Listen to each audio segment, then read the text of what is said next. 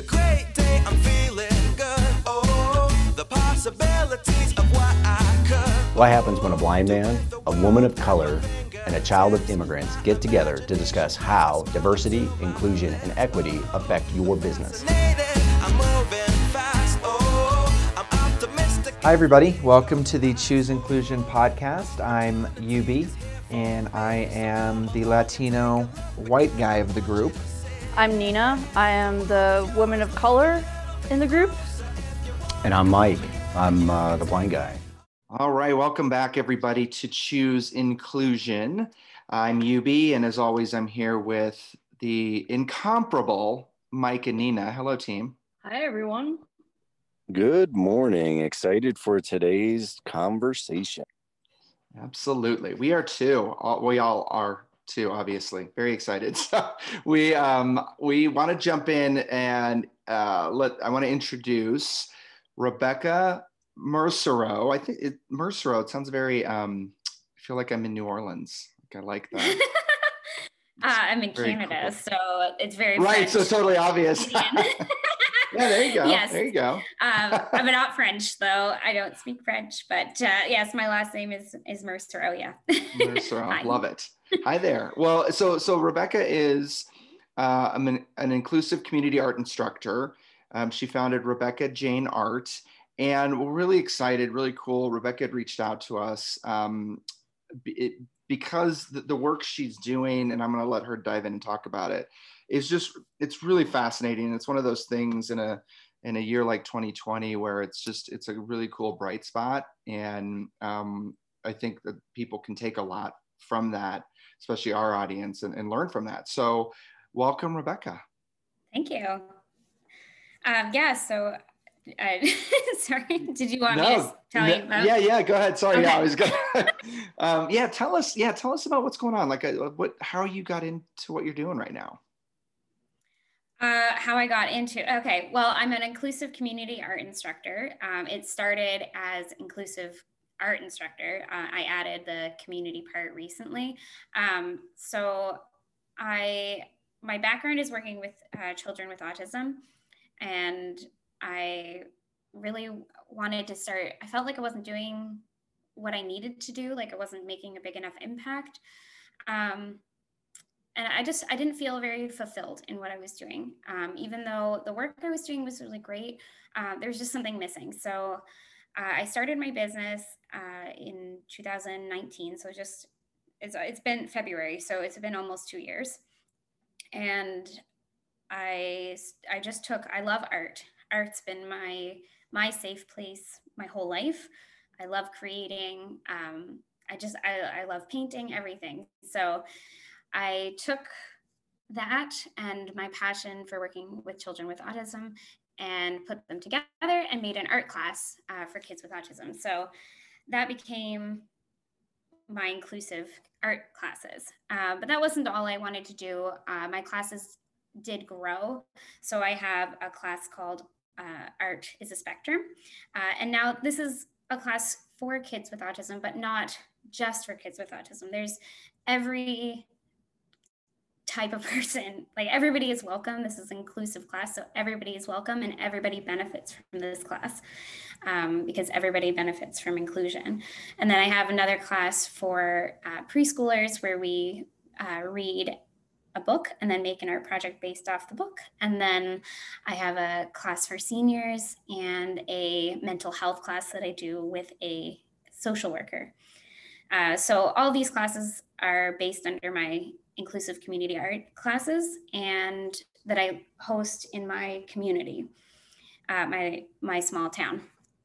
Um, so I started, or I, I started thinking of all these amazing ideas and so many things that I, I, I want to do more. Like these are not the only classes that I want to do, uh, but I know that I can't do everything.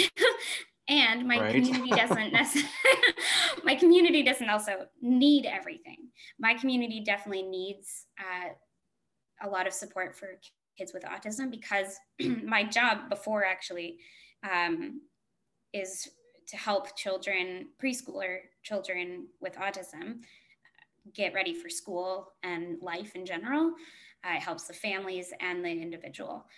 Um, people actually move all over to come to this program. So there's a very high uh, amount of children with autism in the community already because people literally do move here from the states and and in, and Canada uh, because it's also it's also a free program for them. So there Wow. that's a So I didn't realize that. That's that's amazing. So the the I mean, I have like a thousand things I want to say right now. it, so so I didn't realize that. So so the program that you created and started in your community, and we'll talk about the community piece, but there are people moving from oh, all Oh no no sorry sorry that was my that was my job before. I would love Oh, I see, to move I all see. over, but But they yeah, the- still, but yeah, so you, then you so kind of because- expanded on the need. Yes, yeah, because I saw Got that it. there was a lot of children here, like people were moving here. And then after that program was done, they had nothing, right? They were just, right. once they went to school, that was it. So there's a high amount of children with autism in the community. And I saw that need. And so I filled that need with art.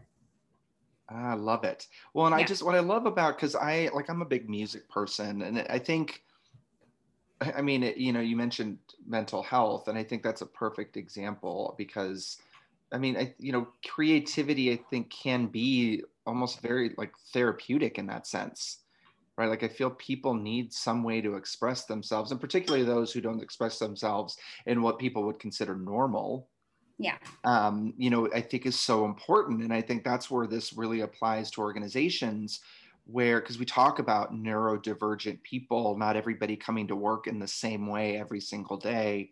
Hmm. Like, how do we, how do we help them feel safe and, and give them a, a way to express themselves that's natural to them? I think all of that is just super fascinating.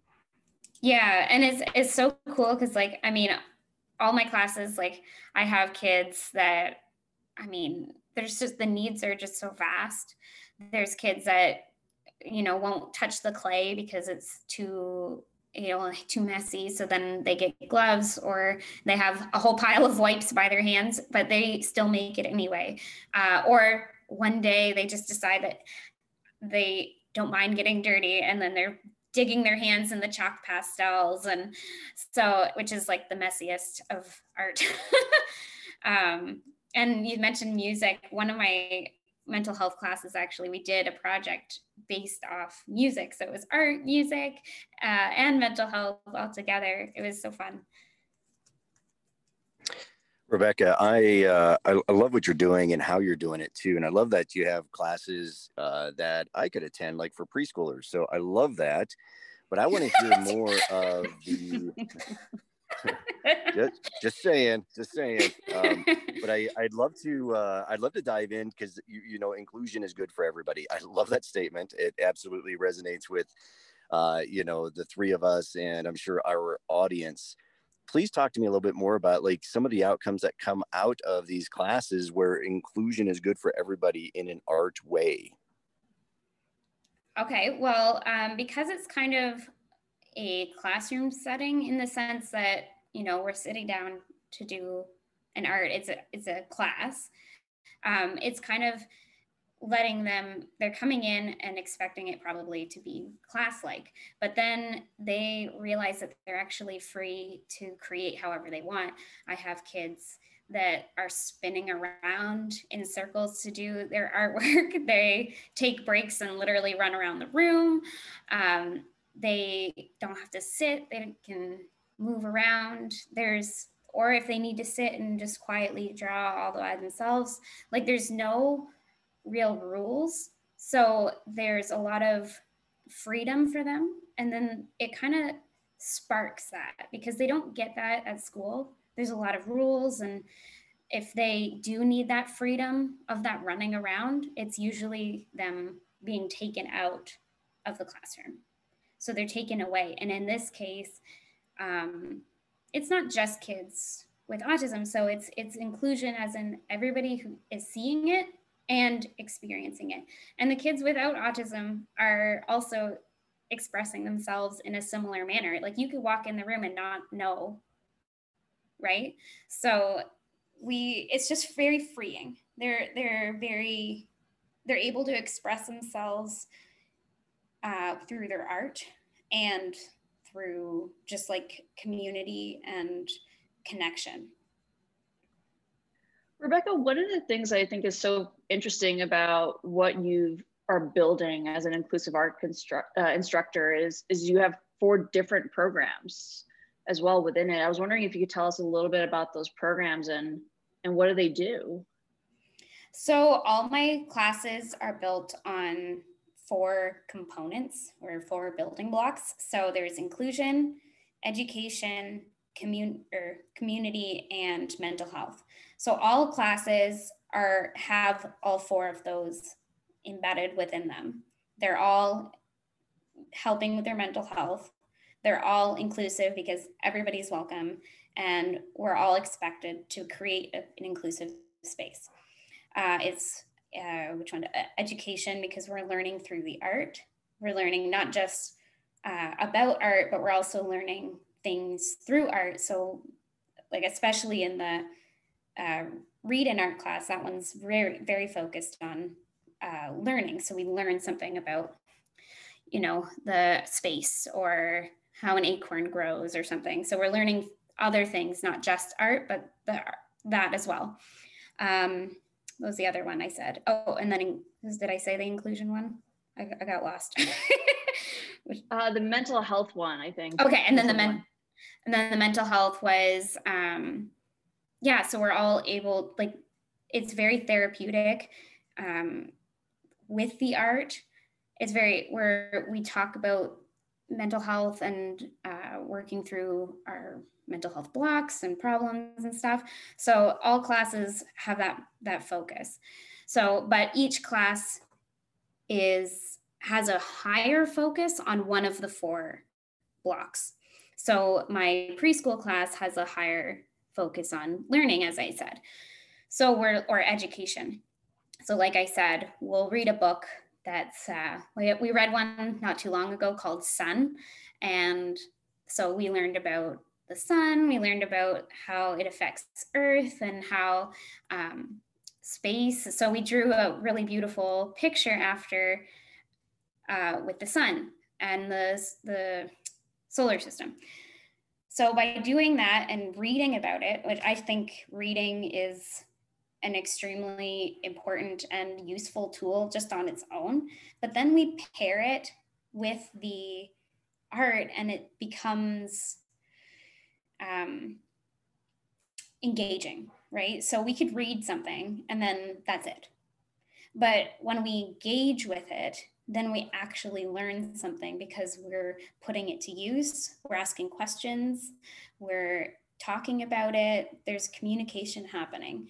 So, yes, these are preschoolers, they're ages two to six. So, they're they're already learning so much about everything you know from how to hold a pencil to that we live on a planet earth and it's round and it's you know and there's a sun and the sun is 6 billion miles away and stuff. So there's it's they might not take all of that information home but it's it started that conversation. Um, there's one thing you said previously when uh, when we were kind of talking uh, in an intro call about how that how the art can actually adapt to the artist. Like because i love where you're going with this and and it's I, I feel like that you know so often people have this narrow kind of one path to art in their head right like there's just mm-hmm. only one way to do it when in reality it, art is what the the artist brings to it and so it's it was just amazing. Like I, I mean, I there's you've probably seen all kinds of styles come out of these these children as they interpret what they read into art. Like it's it's just I mean that's got to be amazing to see how each individual person interprets that. Yeah. How cool is that? It's amazing. It really is. It's it's really cool because like in any class, I mean, any class, especially with inclusion, like I can't expect anybody coming into my room to be at the same level. like I could have my classes are age specific. So like my preschools are two two to six, and then my art as a spectrum is um, seven to twelve. So that's a narrow age, but like the abilities, like I could have a kid in that's uh, 12 in my art as a spectrum class, and they can't, you know, do up a button or hold the pencil the right way or you know and then i have another six year or seven year old who is in the same class and they can draw more realistic than you know what you know a picture. So you you you get such a wide range in one classroom. Like i would never expect everybody's artwork to look anything the same because a they're having they have totally different experiences. They have different abilities like i'm never going to expect everybody in the class to make the same thing.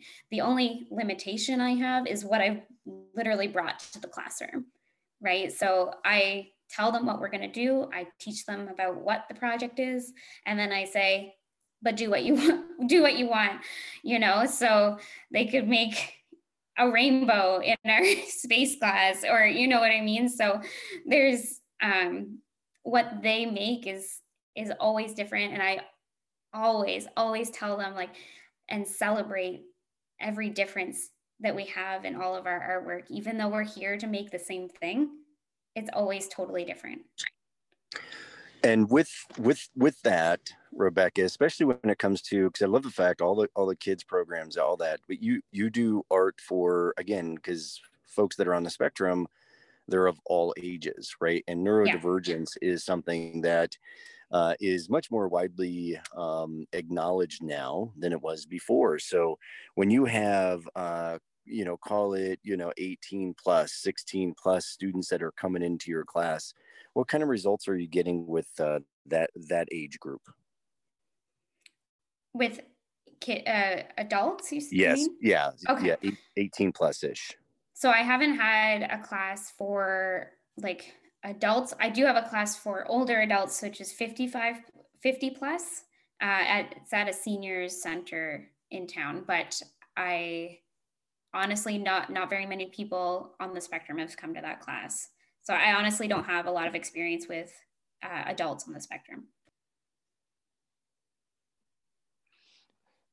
Uh, but do you, with um, so with the like the class that um, from the senior center, what what do you do? You notice similarities between the kind of the older adults and, and the younger kids? Like, are there are there trends and things that you see that you know where where certain things just that transcend age you know what i mean oh yes yes i i mean it's i i kind of joked not too long ago i'm like i i provide the same information for my two year olds as i do for my students who are uh, 70 so it's kind of funny. It's just how maybe i'll explain it a little bit differently you know like i'm not bring, bringing a little kids book to my seniors but um it's i mean it's the same information i'm just giving them but it's just presented in a little bit different way and then they interpret it a little bit differently. But yes it's it's almost exactly the same in every single class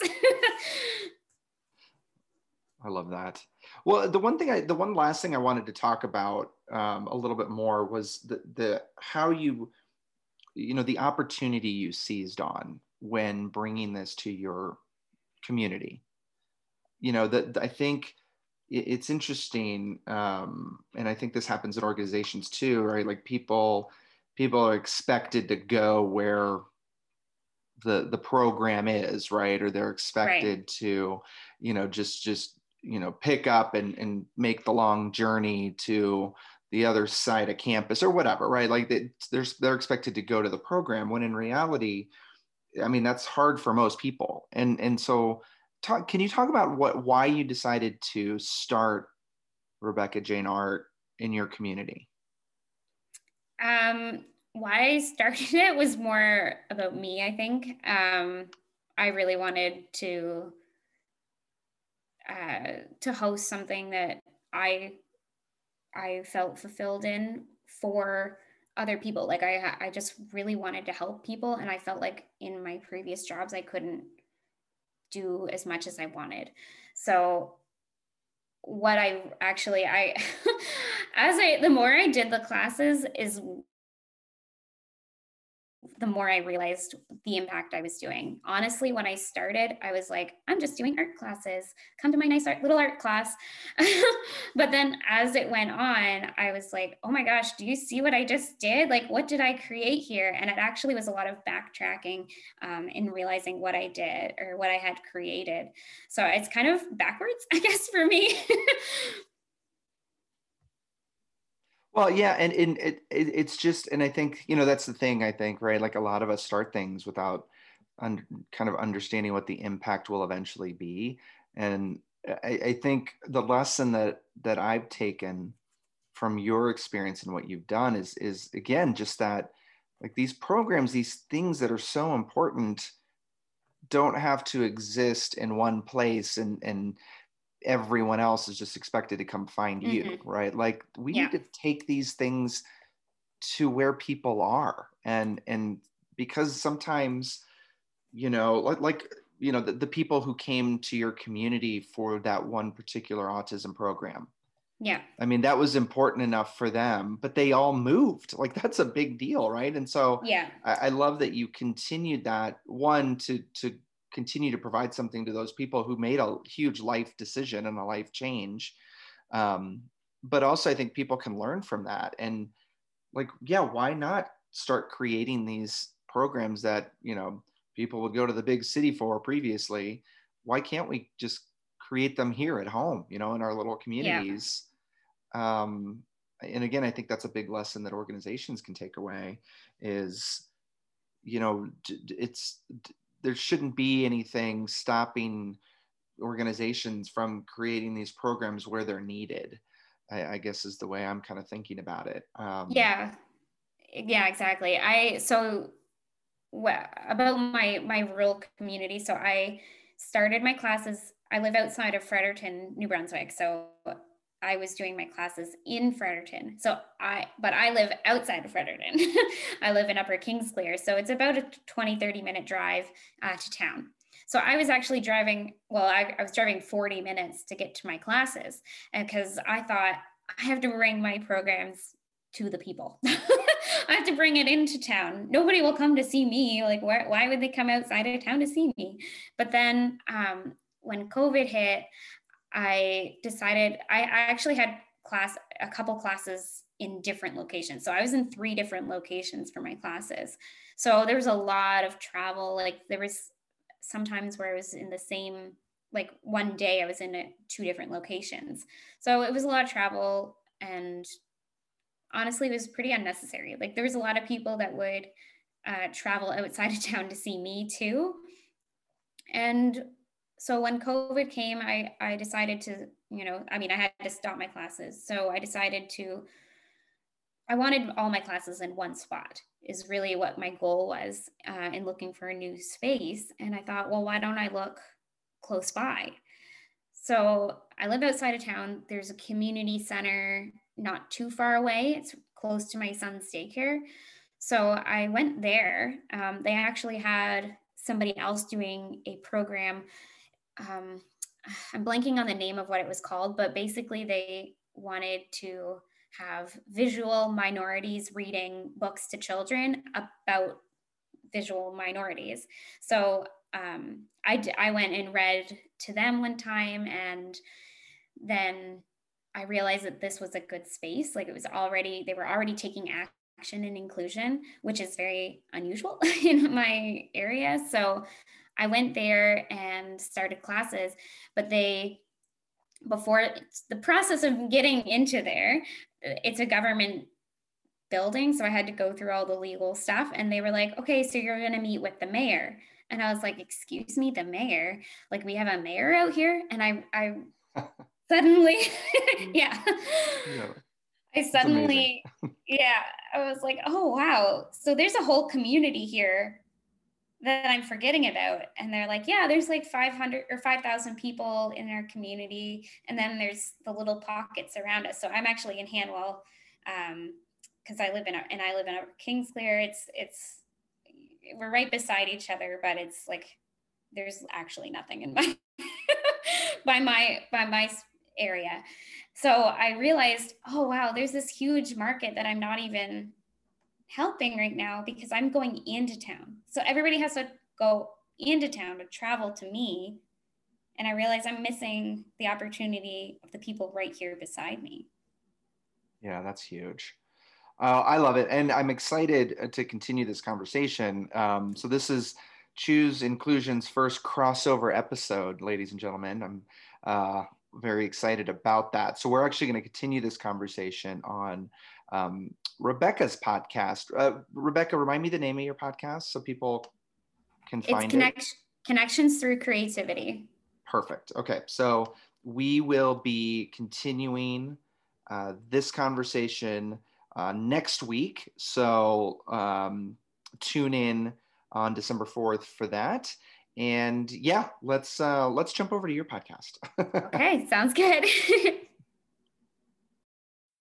Thanks for listening to the Choose Inclusion podcast. Make sure to subscribe to us on Apple Podcasts and Spotify. And you can see closed captioning for this podcast on our YouTube channel. You can find us online on our website, chooseinclusion.com, and contact us on Twitter at chooseinclusion.